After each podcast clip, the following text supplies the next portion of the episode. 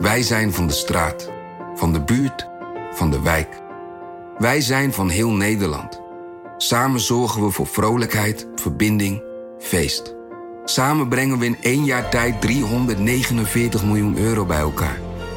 Miljoenen waarmee onze goede doelenpartners de wereld groener, gezonder en rechtvaardiger kunnen maken. Nationale Postcode Loterij. Samen voor een betere wereld. Artificial intelligence verlegt ondernemersgrenzen. Maar hoe werkt dat voor u? Als transformatiepartner helpt Capgemini u kansen te ontdekken en benutten, zodat we uw ideeën tot leven brengen. Vorm uw eigen mogelijkheden met Generative A I. Ontdek meer op capgemini punt nl slash A I. Capgemini. Get the future you want.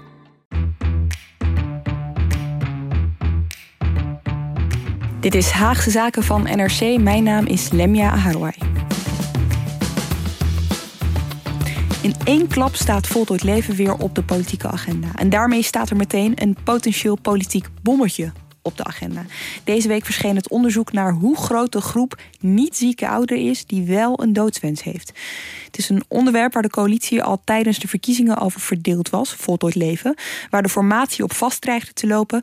En het is een onderwerp dat de komende tijd, in het jaar voor de verkiezingen, met profileringsdrang bij verschillende partijen, een grote rol gaat spelen.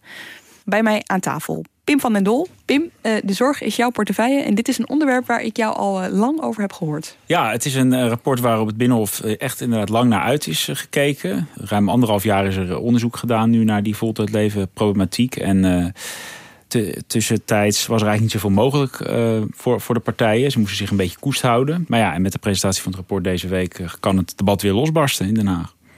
Petra de Koning, ook aan tafel. Uh, Petra, tijdens de formatie, uh, daar hebben we ooit nog een Haagse Zakenaflevering over gemaakt. Heb jij iets unieks gedaan? Jij mocht uh, bij de ChristenUnie meekijken naar zo, hoe zo'n formatie uh, verliep. Jij hebt dus ook kunnen kijken naar hoe er gesproken werd, uh, in ieder geval binnen die partij, over dit voor hen zo'n moeilijke dossier.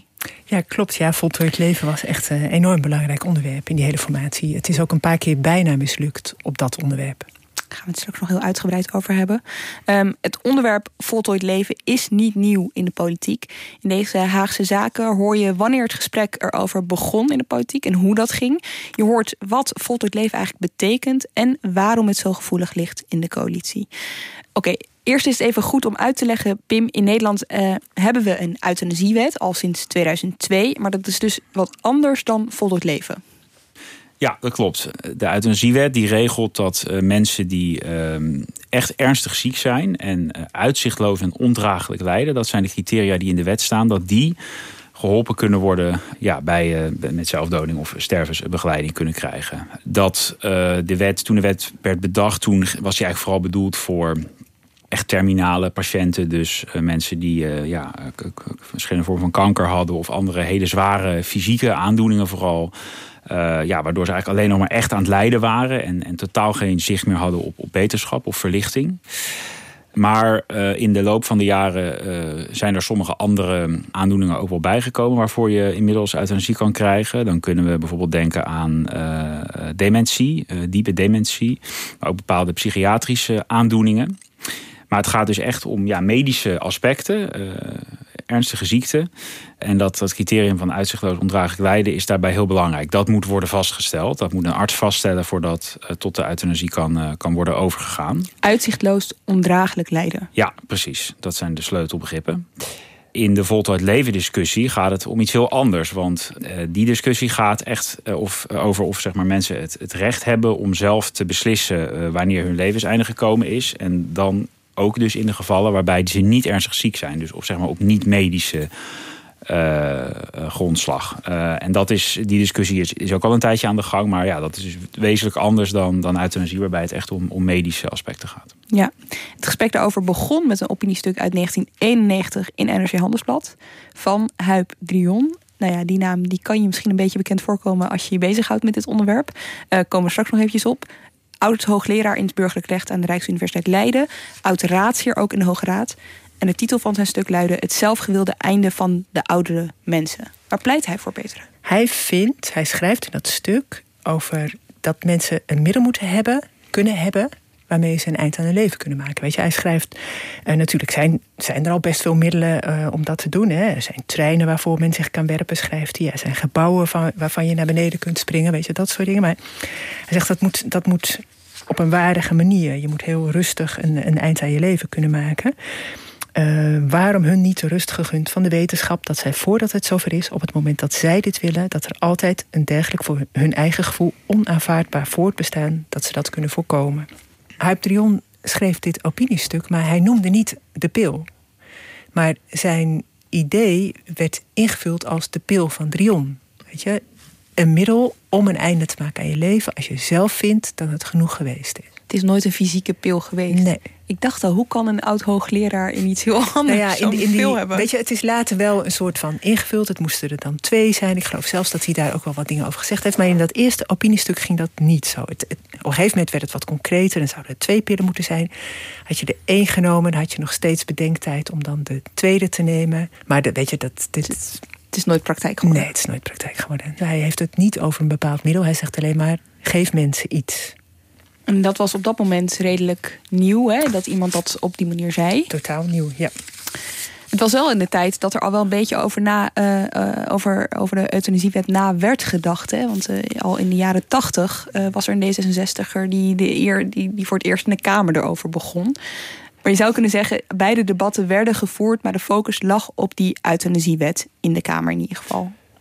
Ja, ik denk dat het voor de liberale partijen in die tijd inderdaad uh, vooral prioriteit was om die euthanasiewet te maken. Want die was er dus nog helemaal niet. Het stuk van Huib Drion uh, verscheen, nou ja, dat verscheen dus ruim tien jaar voordat de euthanasiewet er zou komen. Dus euthanasieregelen was zeg maar, uh, denk ik, de prioriteit voor, uh, voor de liberale partijen in de jaren negentig. En, en volgt het leven wel wat minder. Ja, nog eventjes, jij legde net uit, Pim, dat de, de letter van de wet is eigenlijk nooit veranderd, hè, van die euthanasiewet. Maar de geest wel, want het is iets uh, verruimd. Uh, tegelijkertijd uh, is, zijn er ook wel rechtszaken aangespannen tegen artsen. Uh, bijvoorbeeld één uh, die pleegde uh, euthanasie op een uh, zwaar demente vrouw. Wat gebeurde daar ook weer? Ja, de afgelopen jaren, uh, er is eigenlijk sinds, dat is misschien nog wel aardig om te vermelden, sinds tweeduizend twee is er, was er een sterke stijging van het aantal euthanasiegevallen, eigenlijk jaar op jaar. Dus het bleef toenemen. Maar in tweeduizend achttien was er voor het eerst uh, een lichte daling. En dat werd ook mede dus toegeschreven aan het feit dat inderdaad het Openbaar Ministerie zich een soort van met de euthanasiewet ging bemoeien. Zij hebben ook de taak overigens om te, de, de grenzen daarvan te bewaken. Hè? Want er is een, eigenlijk een hele dunne scheidslijn tussen het, het op het, het correcte manier toepassen van euthanasie en hulp bij zelfdoding, wat nog altijd strafbaar is. Dus uh, die grens bewaakt het O M. En het O M uh, had dus een aantal zaken in onderzoek genomen uh, een aantal jaren geleden. En uiteindelijk is er inderdaad ook een verpleeghuisarts voor de rechter uh, gedaagd.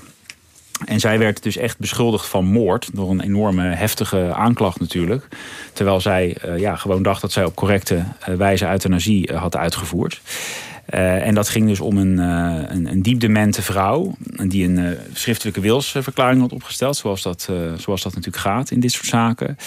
Alleen bij uh, euthanasie bij dementie is het grote dilemma dat heel vaak uh, mensen op een gegeven moment zo in de war zijn dat zij natuurlijk niet meer hun doodswens nog uiteindelijk, als de euthanasie eenmaal daar is of uitgevoerd moet gaan worden, kunnen bevestigen.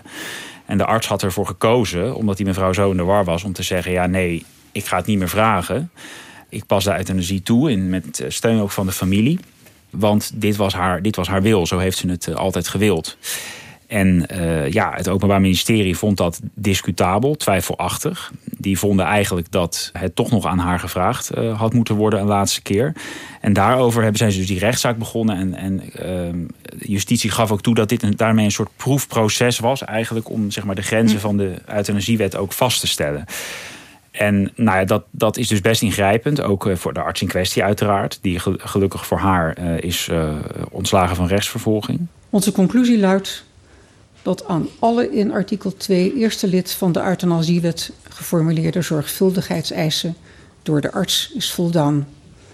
En ook heeft zij de euthanasie gemeld aan de lijkschouwer.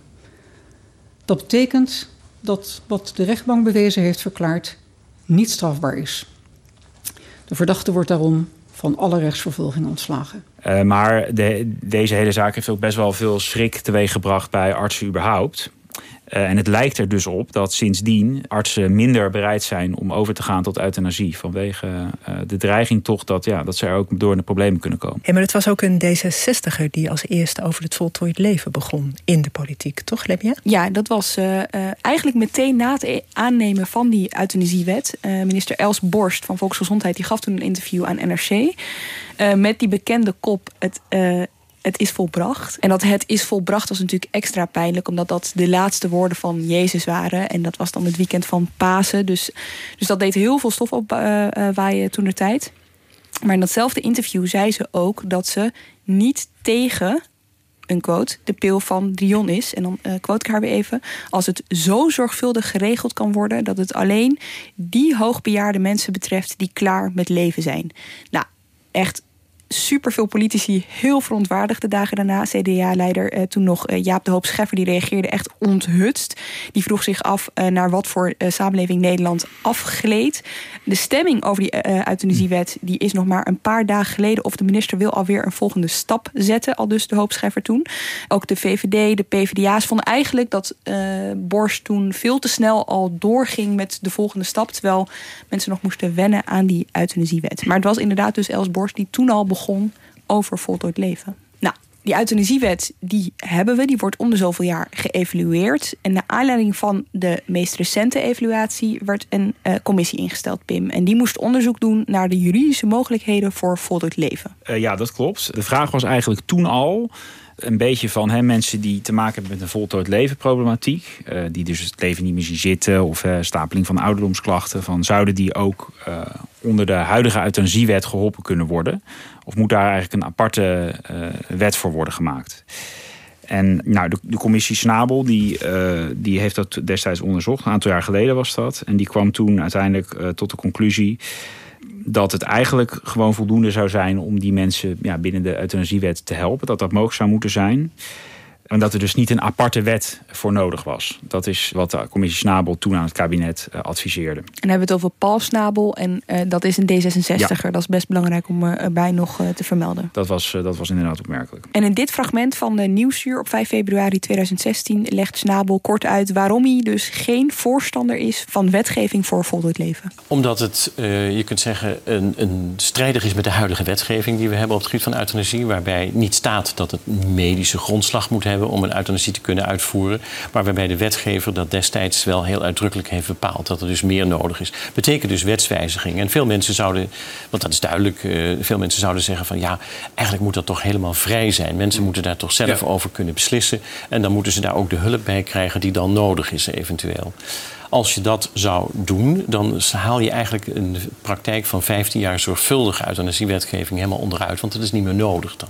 Als mensen alleen maar de beslissing van iemand zelf ja. bepalend is, dan is wat we nu hebben, hè, dat daar zorgvuldig naar gekeken wordt, dat een arts daar een oordeel over moet vellen, dat een tweede arts daarbij moet komen om te kijken of dat inderdaad een goed oordeel is. Dat valt allemaal weg. En ook de toetsing door de commissies voor de euthanasie valt dan weg. Oké, okay, dus de Kamer wil onderzoek laten doen naar voltooid leven. Paul Snabel, D zesenzestig'er, die doet dat. Die zegt eigenlijk, is niet nodig aparte wetgeving. Breng dat onder bij de huidige euthanasiewetgeving. Maar dan, Petra, gebeurt er toch wat geks. Ja, dat is heel interessant. Want uh, toen kwam het kabinet toch met het voorstel om een voltooid levenwet te maken. Was toen nog Rutte twee, hè? Ja, dat was Rutte twee en dat was uh, V V D'er uh, Edith Schippers. Die was toen minister van Volksgezondheid. En die kwam met een wetvoorstel. Dat was echt heel bizar. Weet je, dat, en dat, wij hebben dat in de tijd als politieke redactie ook uitgelegd als een uh, onderdeel van de verkiezingscampagne. Weet je, de D zesenzestig was al bezig met zo'n wetsvoorstel. En opeens kwam zij met, ook met, een, met het, het persbericht dat er een wetsvoorstel zou komen. Uh, nou ja, weet je, dat, dat is er niet gekomen. Uh, dat is er ook in Rutte drie niet gekomen. Uh, de V V D is er verder helemaal niet actief mee bezig geweest. Dat was uh, verkiezingen. Precies, dus als je erop terugkijkt kun je die conclusie ook ja. wel trekken. Het grote verschil was natuurlijk wel toch nog eventjes dat zij in het kabinet zat op dat moment. Dus dat het een kabinetsreactie was om te reageren op zo'n rapport met wij ja. willen toch zo'n wet gaan maken. Ja. Ja, dat, dat, dat werd gewoon heel gek gevonden, denk ik. Ja. En toen Schippers met uh, in ieder geval het persbericht kwam dat ze met een wet zou komen, toen reageerde de overkoepelende artsenorganisatie, de K N M G, um, ja, bezorgd. Uh, ja, de, de Artsenfederatie is eigenlijk altijd tegen zo'n vol tot leven wet geweest. Uh, ook omdat artsen het uh, ja, niet, niet als zeg maar, onderdeel van hun taak zien om mensen die dus niet hè, echt ziek zijn uh, te helpen bij overlijden. Wij herkennen dat er mensen zijn met een doodswens, uh, gezonde mensen. Maar wat we ook zien en waar we bang voor zijn, is dat uh, dit kan, deze wet kan leiden tot stigmatiseren van ouderdom. Het kan een druk zijn die ervaren vanuit de maatschappij, maar dat kan ook een druk zijn uh, vanuit de, de dichtere omgeving, naasten, uh, dat ze overbodig zijn en tot last zijn. Wat als het misgaat? Wie moet dan ingrijpen als iemand in coma geraakt en niet doodgaat? Ik vind het zonder arts in feite onzorgvuldig. Ja, het gaat wel over leven en dood. Uh, en ik vind de autonomie van de, van de mens daarin, die gaat voor mij voorop. Maar ik denk, je kunt nooit een zorgvuldige uitvoering doen als daar niet een arts bij betrokken is. We hoorden hier René Heeman, voorzitter van de Artsenfederatie K N M G... en een huisarts, Marianne Drees. Was in de uitzending van Nieuwsuur, zes april tweeduizend zeventien. Dat was dus toen de formatie in volle gang was. Dus dit onderwerp lag daar toen op tafel. En de Artsenfederatie zegt ook, deze mensen die kunnen al onder de euthanasiewet vallen. Net zoals Schnabel dus. Maar ze maken zich grote zorgen. Nou, wordt dus, zoals je al zei, Peter, niks gedaan met het idee van Schippers en Van der Steur. Maar, Pim, parallel daaraan loopt wel D zesenzestig... Kamerlid Pia Dijkstra en haar wetgeving. Tenminste, daar, daar begon ze mee. Ja, uh, D zesenzestig kondigde al uh, voor het eerst eind tweeduizend zestien een eigen uh, initiatiefwet aan.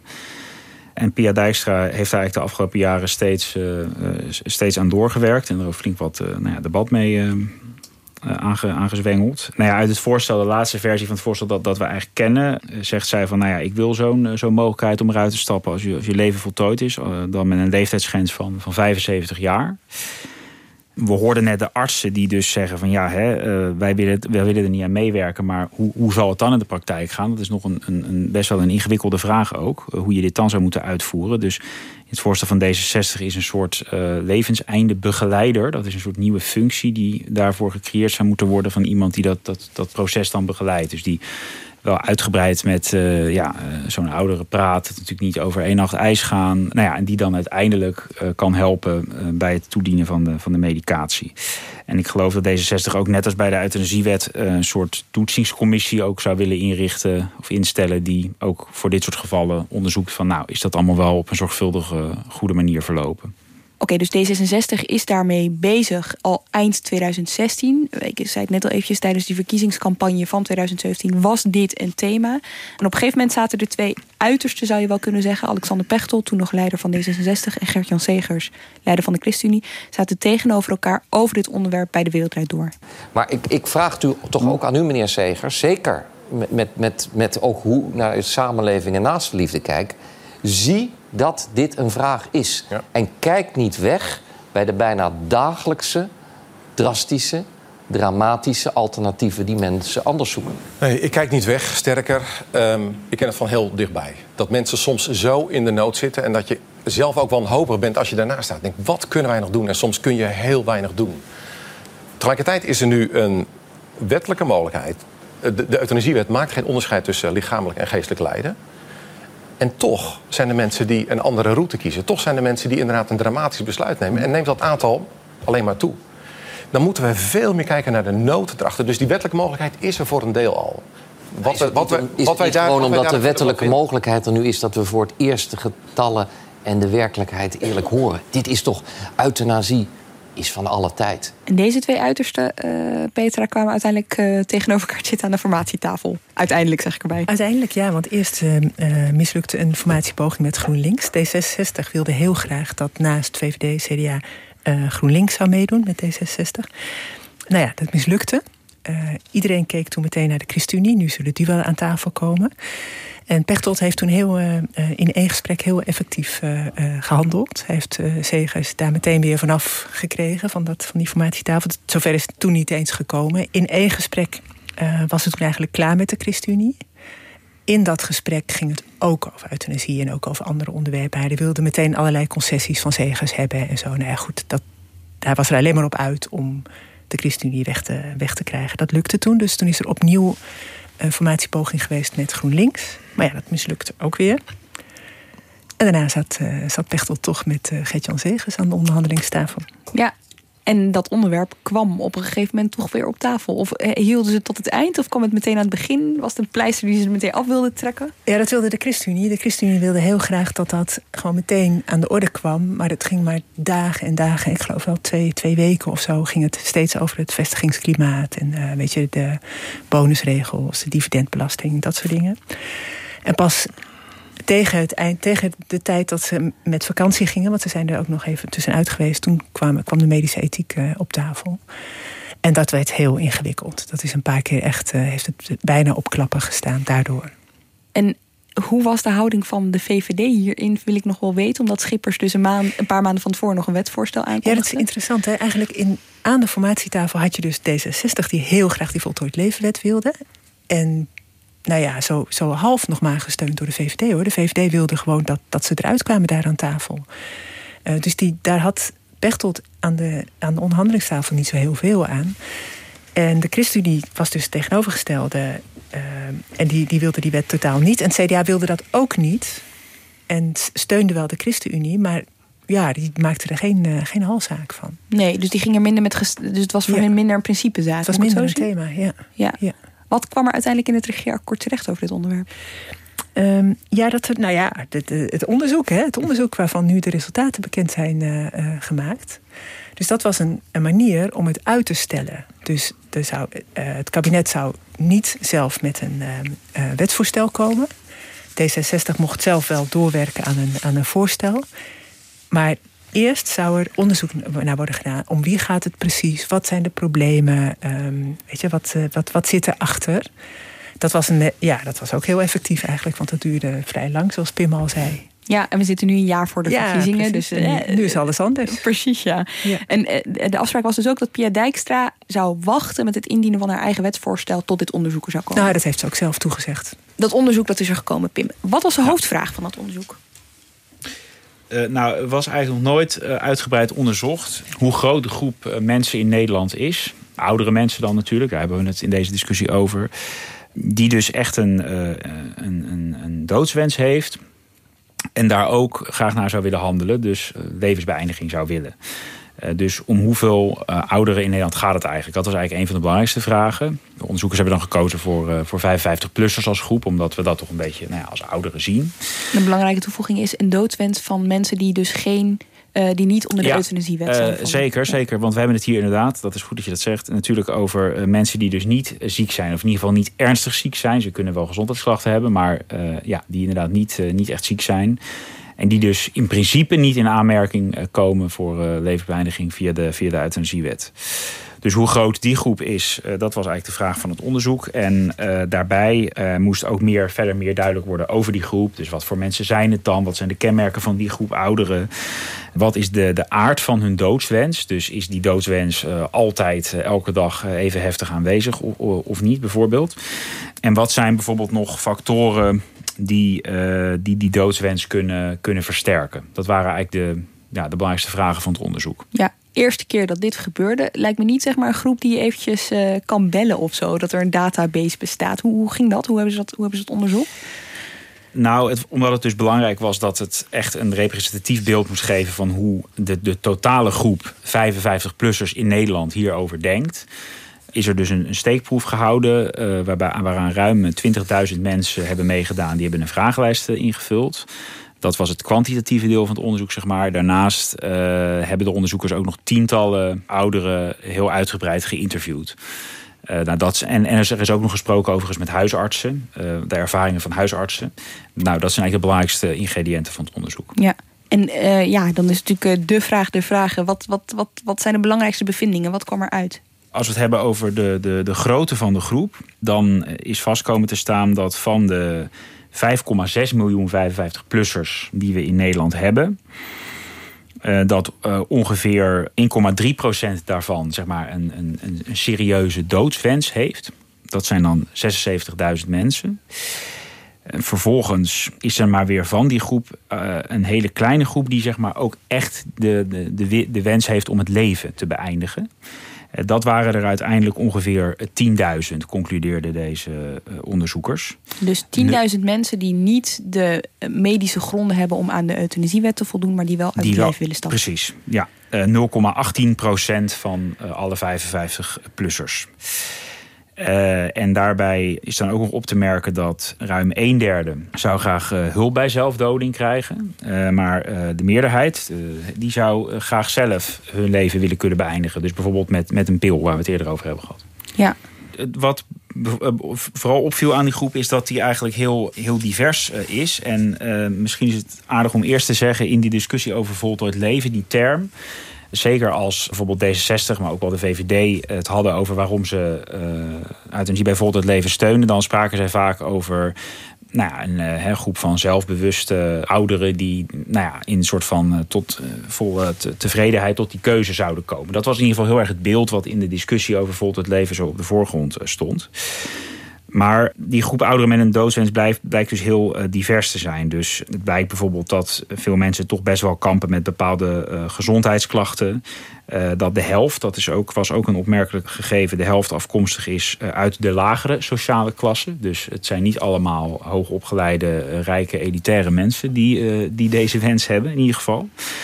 Dan was de, is de, was de leeftijdsopbouw ook heel opmerkelijk. Want waar D zesenzestig uh, in het wetsvoorstel uh, de leeftijdsgrens wil leggen op vijfenzeventig jaar... Hè, dus die mag pas, pas vanaf vijfenzeventig jaar kom je echt in aanmerking, blijkt dat driekwart van de uh, ouderen die deze doodswens hebben is juist onder de vijfenzeventig jaar. Dus het gaat eigenlijk vooral ook om jonge senioren. Wat, uh, nou ja, wat ook wel heel erg te denken geeft ergens. Dus het is niet, deze wens is dus niet per se gekoppeld aan zeg maar, het voortschrijden van de jaren. Of dat het vaker voorkomt als mensen heel oud zijn. Dus dan zou zo'n wetsvoorstel van D zesenzestig ook op een hele kleine groep mensen zijn. tweeduizend vijfhonderd. Ja, de, Precies, de, de, hè, het waren al maar, maar ja, toch tienduizend mensen die, die echt die, die uh, wil tot levensbeëindiging hebben. En daarvan zou het dan nog maar weer een, voor een klein deel uh, kunnen gelden, dat voorstel. Nou ja, weet je, die wet kan dan misschien wel voor heel weinig mensen uh, van toepassing zijn. Of op heel veel weinig mensen slaan. Maar dat geldt wel voor meer wetten die we hebben in Nederland. Hè. Denk aan het, uh, het burkaverbod. Pim, jij deed Binnenlandse Zaken hiervoor. Hoeveel mensen zijn dat ongeveer? Ja, uh, een paar honderd. Dat is niet precies duidelijk. Maar ni- niet veel meer dan een paar honderd. Ja. Zo. Wat ook interessant was, was dat van die groep een, een flink aantal die doodswens al zijn hele leven heeft. Ja, achtentwintig procent inderdaad. Ja. Daar gold voor dat ze eigenlijk al de hele le- hun hele leven lang die doodswens uh, hebben. Wat een onverklaarbaar iets is, althans voorlopig onverklaarbaar, Uh, is dat er een forse oververtegenwoordiging van vrouwen in deze groep zit. In de groep uh, ouderen die echt hun leven willen beëindigen Uh, was zelfs twee derde vrouw. Maar de onderzoekster Els van Wijngaarden, die, uh, die, ze kunnen daar nu nog geen verklaring uh, voor geven. Uh, dat is in dit onderzoek namelijk niet, niet meegenomen. Dat specifiek uh, aan vrouwen is doorgevraagd uh, op dit punt. Uh, maar het is, wel, het is wel heel opmerkelijk. Omdat bijvoorbeeld het aantal uh, mensen dat euthanasie krijgt, daar is de man-vrouw verdeling ongeveer gelijk. En wat hier, gek, ja.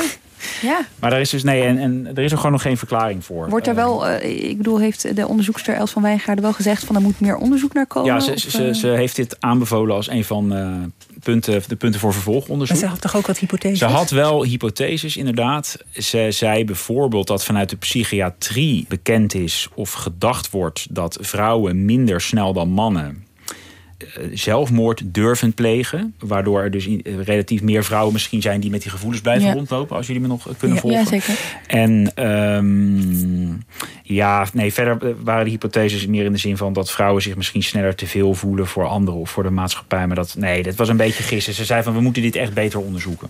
Uh, overigens de term voltooid leven, die uh, onderzoekster uh, Els van Wijngaarden ook wel voor haar eerdere boeken en onderzoeken heeft gebruikt.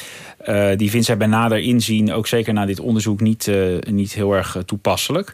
En dat vertelde ze mij deze week in een interview. En uh, je hoort mij op de achtergrond te druk meetypen. Uh, nou ja, kijk, als je zegt mijn leven is voltooid, Uh, dan kijk je terug op een, uh, op een leven waarin je hebt af, uh, gedaan wat je had willen doen. Ja. Uh, dus uh, nou ja, uh, taken zijn afgerond. Je hebt het gevoel van, nee, hey, dit... Uh, uh, Ik heb, ik heb kunnen bijdragen wat ik had willen bijdragen. En ja. als wij nu kijken naar de, de groep mensen die, uh, die zeggen een doodswens te hebben terwijl ze niet ernstig ziek zijn, dan is het natuurlijk allereerst al opmerkelijk dat uh, het over een vrij gespreide groep qua leeftijd gaat. En wij hebben, dat, wij hebben die leeftijdsgrens van vijfenvijftig gekozen om, te, om eigenlijk te... Ja, een soort van maatschappelijke hypothese die er is, dat het veelal onder oudere mensen ja. zou voorkomen, ja. om die te toetsen. En dan zie je eigenlijk, ja, er is helemaal geen sprake van dat dat daarvoor niet voorkomt. Hè? Dus nee. het is, uh, nou, dat maakt al dat het al ingewikkelder wordt. En dan is er ook nog een vrij grote groep, de meest geprofileerde, uh, die met de meest geprofileerde doodswens die het al hun hele leven heeft. Uh, dus uh, dat is natuurlijk ook niet levensfase gebonden. En je ziet. En dat vind ik toch ook wel, uh, ja, dat eigenlijk bij alle mensen die een doodswens rapporteren, uh, er dan misschien geen uh, ernstige ziekte is. Maar zoals, hè, zoals ze dat dan zelf aangeven, mm-hmm. maar wel uh, uh, een, een stapeling van zorgen, inclusief, inclusief ook mentale en fysieke problemen. Waardoor je, ja, dat is aanleiding voor de doodswens. Ook als je naar de versterkende factoren kijkt, dan staat, ja, dan... dan, dan wordt die doodswens versterkt niet door het feit dat mensen uh, het gevoel hebben, hé, hey, het uh, is prachtig geweest, nee, nee, ik ben er wat nee. klaar mee. Maar er zijn eigenlijk allemaal ja, dingen aan de hand. Als ik dit zo hoor, dan lijkt het een opsomming van alle tegenargumenten van partijen die tegen zo'n uh, voltooid levenwet zijn geweest. Ja, als je dit, als je dit allemaal hoort, weet je, het, het past precies in Uh, uh, wat de ChristenUnie en de S G P zeggen. Weet je? Die, die doodswens kan ook worden afgewisseld met een enorme uh, wens tot leven. Weet je? Het hangt af van de situatie. Mensen zijn ook eenzaam. Het komt vaker voor bij mensen zonder kinderen. Weet je? Het heeft te maken met verlies van naasten, van leeftijdsgenoten. En er staat eigenlijk heel weinig in wat, waar D zesenzestig iets aan zou kunnen hebben. Weet je? Het enige wat, wat ik erin las, ik weet niet hoe het bij jou was, Pim, mm-hmm. was dat, uh, dat er wel stond dat de steun om zo'n om het zelf te kunnen beslissen, wel groeit. Weet je, dat het draagvlak daarvoor groeit. Ja, uh, bij ouderen. Zeker. Uh, onder de onderzochte groep ouderen zijn ook wel uh, inderdaad veel mensen die graag een, een, uh, bijvoorbeeld een zelfdodingspil in huis zouden willen kunnen hebben. Uh, dus hè, dat idee bijvoorbeeld geeft ze al een soort comfort. Uh, van dat, dat ze er op, op een zeker moment zelf over kunnen beslissen. Ja. Dat, uh, dat blijkt wel uit het onderzoek, dat die behoefte er is. Maar zodra ze daar dan wat meer informatie over kregen, over wat dat dan precies inhield en wat daar de risico's weer van waren, weet je, zodra er een casus bij werd genoemd, dan nam die steun weer wat af. Ja, en als je dan leest dat die doodswens ambivalent is, dat ja, een groot precies. deel van die respondenten, dus ja. uh, zesendertig procent, die, uh, die een wens heeft tot levensbeëindiging, tegelijkertijd zegt dat die wens tot leven sterker was dan de doodswens. Ja, dat soort argumenten, of dat de doods, doodswenssituatie een contextafhankelijk is, dat maakt het definitieve van, van iets om die mensen te geven natuurlijk wel bede- bedenkelijk bij een aantal partijen. Heel ingewikkeld is ja. dat, ja. ja. Ik heb natuurlijk ook aan um, uh, onderzoeker Els van Wijngaarden gevraagd van, uh, geprobeerd te vragen van, nou, wat zijn nou mogelijke oplossingen, hè? Ook politieke oplossingen uh, voor dit probleem. En uh, nou ja, wat me daaraan opviel, hè, zij wil zich niet uh, uitspreken over of er zo'n wet moet komen, zoals D zesenzestig wil. Um, maar ze deed wel een soort oproep aan de politiek van om nou ja, niet overhaast te besluiten en er een beetje voorzichtig en behoedzaam mee om te gaan. Kijk, ik denk dat, dat, uh, dat het wel zo is dat je de aanbevelingen kan lezen als van uh, laten we het debat en ook het ja. beleid uh, op een zorgvuldige manier voeren en ja. ontwikkelen. En, het, uh, en ik, ik denk ook eerlijk gezegd dat iedereen die hiermee bezig is dat ook zal beamen. Uh, um, maar ik vind dat de, de, de uitkomsten die zij om juist vanwege de diversiteit ja. vraagt het gewoon om, ja, om niet uh, één kant op te gaan, maar echt ja. een breed, uh, een nee. brede beeld ja. en dat gevarieerde beeld voor oog te hebben en je daarop af te stemmen. Nou, dat is. Mm-hmm. Dat is voor beleidsmakers een beetje ingewikkeld natuurlijk. Die hebben ja. liever gewoon duidelijk, ja, zo zit het. Ja, eigenlijk lijkt dit bijna een directe boodschap aan Pia Dijkstra. Hè? Want die zei van tevoren, nog voordat het onderzoeker was, zei ze, ja, wat er ook gebeurt, mijn wetsvoorstel dien ik toch wel in. Wat er ook in dat onderzoek staat. Ja, het is wel bijzonder hè, dat D zesenzestig, hoe dan ook. Snap je dat, Lamyae? Jij volgt D zesenzestig uh, heel goed voor de krant. Wat, waarom willen ze dit zo graag en, door, en per se doorzetten? Ja, ik denk, het heeft zeg maar een ideologische reden en een strategische reden, zou je kunnen zeggen. Kijk, eh, die partij die begon ooit in de jaren zestig. En zelfbeschikking was toen al een heel belangrijk onderwerp. Hè. Dat was de tijd van verzuiling. Eh, de tijd waarin de kerk voor een groot deel besliste wat jij met je lichaam kon doen. Hè. Of het nou ging om abortus, of het nou ging om euthanasie. Eh, eh, zelfbeschikking was er niet in de ogen van veel D zesenzestigers. En zij zagen het als hun eigen taak om eh, individuen dat wel te kunnen geven. Dus dat niet de kerk of je omgeving de baas was over wat jij met je lichaam deed, maar dat je dat zelf kon doen. Dat zie je natuurlijk ook hè, terug in de abortusdiscussie bijvoorbeeld. Euthanasie, we hadden het er net al over, daar begon D zesenzestig mee. Het was ook een D zesenzestig-minister die het invoerde. Een voltooid leven is net zo goed zo'n onderwerp. Tegelijkertijd zit er zeker ook wel een strategisch Uh, component aan, vooral nu. We hebben het net gehad over die formatie waar ze samen met de ChristenUnie uh, uiteindelijk eindigden in een kabinet. Nou ja, bij D zesenzestig horen ze straks al tijdens de campagne uh, andere progressieve partijen zoals de PvdA of GroenLinks zeggen, ja, jullie met je idealen, weet je wel, die heb je allemaal opzij gezet, zodat je maar kon uh, meeregeren met de christelijke partijen. Dus dat proberen ze te voorkomen. Het is niet voor niks, we hadden het er net al over, het jaar voor de verkiezingen. Met D zesenzestig gaat het gewoon niet zo heel erg goed in de peilingen. Ze willen zichzelf onderscheiden, ze willen laten zien Uh, waartoe zij ook alweer op aarde zijn. En daar is dit gewoon wel een heel goed onderwerp voor. Dus ik denk, er zit echt wel idealisme achter. En bij Pia Dijkstra al helemaal hoor. Ik heb er nog een oude uh, lezing bij gehaald, uh, bijgehaald van vorig jaar van, uh, van Dijkstra. Dat was de eerste Els Borst lezing. Uh, relevant genoeg. En ik ga even een stukje uh, voorlezen daaruit. Dan zegt ze, iedereen zou een beetje Els willen zijn als het gaat om vrijzinnigheid. En dan quote ik even. Zoals sommigen van jullie misschien weten, ben ik lid van de Nederlandse Vereniging voor een Vrijwillig Levenseinde. Het zal, het zal geen geheim zijn dat ik het vrijwillig levenseinde anders wil vormgeven. En dat ik deze maanden en jaren de ruimte krijg om door te gaan met mijn initiatief. Het duurt hoop ik nog even, maar als de tijd komt wil ik zelf kunnen besluiten of ik nog door wil leven. En die vrijheid, die gun ik iedereen. De vrijheid om zelf te bepalen wanneer het genoeg is geweest. Dus ik wil niet heel cynisch klinken als in, weet je wel, er zit heel veel strategie achter. Maar het is, het is ook gewoon ideologie, denk ik. En als je electoraal kijkt, ik bedoel, deze groepen die nu uit dit onderzoek komen, dat is, dat is niet de achterban van D zesenzestig. Nee, maar de achterban van D zesenzestig kiest wel vaak voor D zesenzestig om vrijzinnigheid en om zelfbeschikking, uh, heb ik me laten vertellen.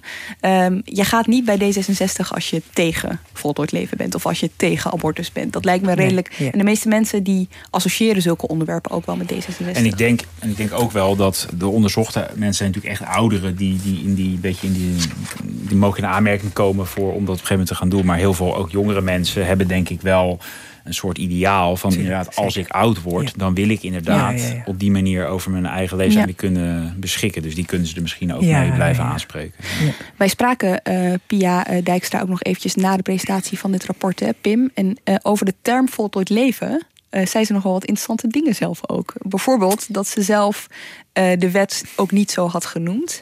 Uh, en dat ze ook uh, heel duidelijk had uitgelegd in de memorie van toelichting. Dank u. Uh, wat dat betekende volgens haar. Dus uh, ik, ik kreeg een beetje het idee, maar ik weet niet hoe jij daarnaar kijkt, Pim, dat ze zelf ook dacht van, oeh, ik weet niet of ik deze term nog te veel moet gaan gebruiken. Nee, inderdaad. Ze vond het ook geen perfecte term, zei ze. Uh, alleen op een gegeven moment, ja, het is ook zo bekend komen te staan.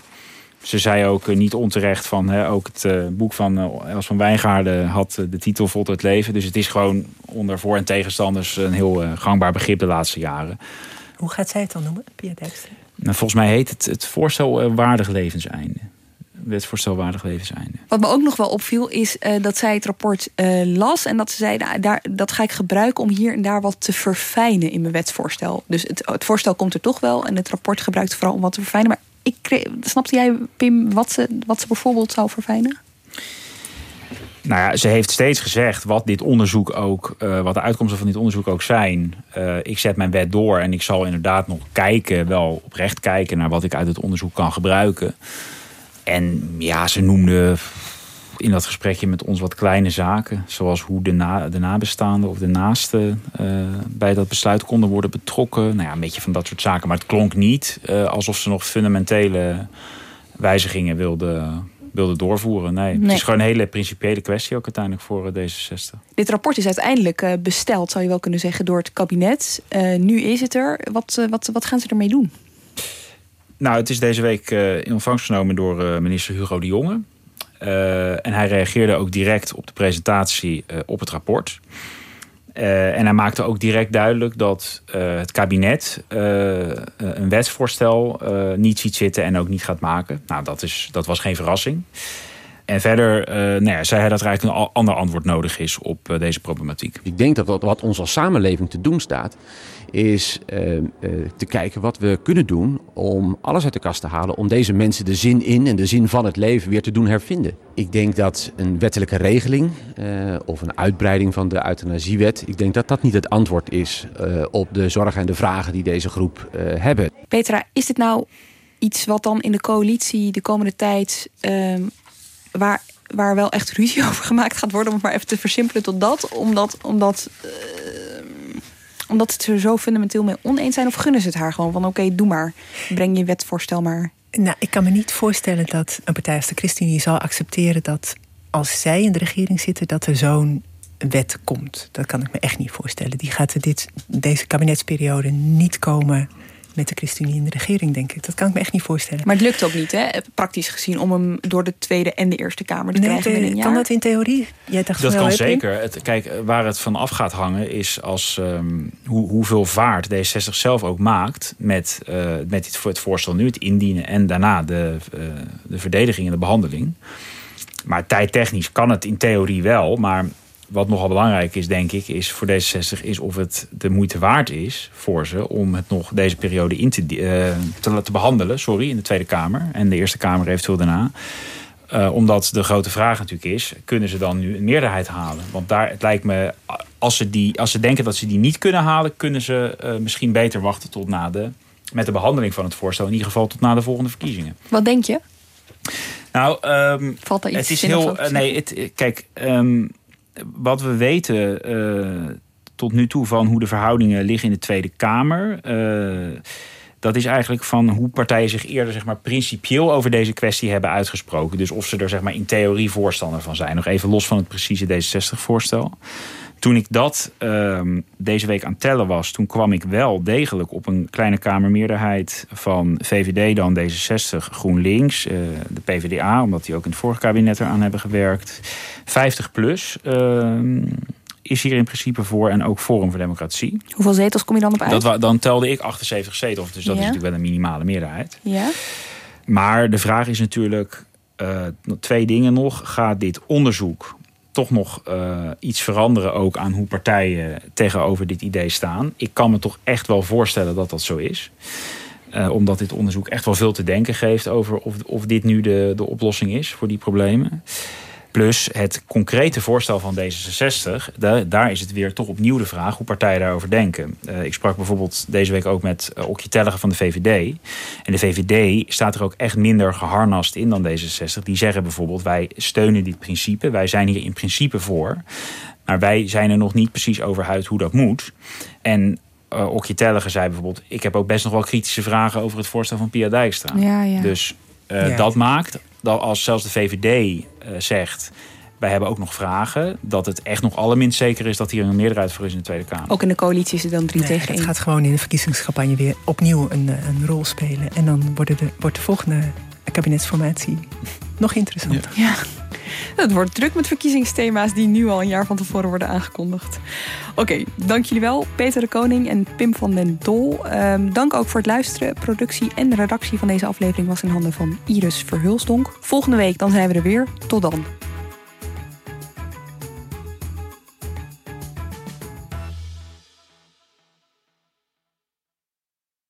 Je hebt aardig wat vermogen opgebouwd.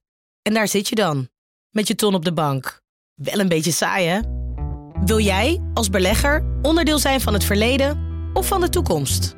Bridgefund is een slimme fintech die een brug slaat tussen de financiële behoeften van ondernemers en van beleggers. Dus wie belegt bij Bridgefund krijgt niet alleen een mooie vaste rente, maar brengt ook ondernemers in beweging. Echt waar, met die ton kan je zoveel betere dingen doen. Bridgefund. Make money smile.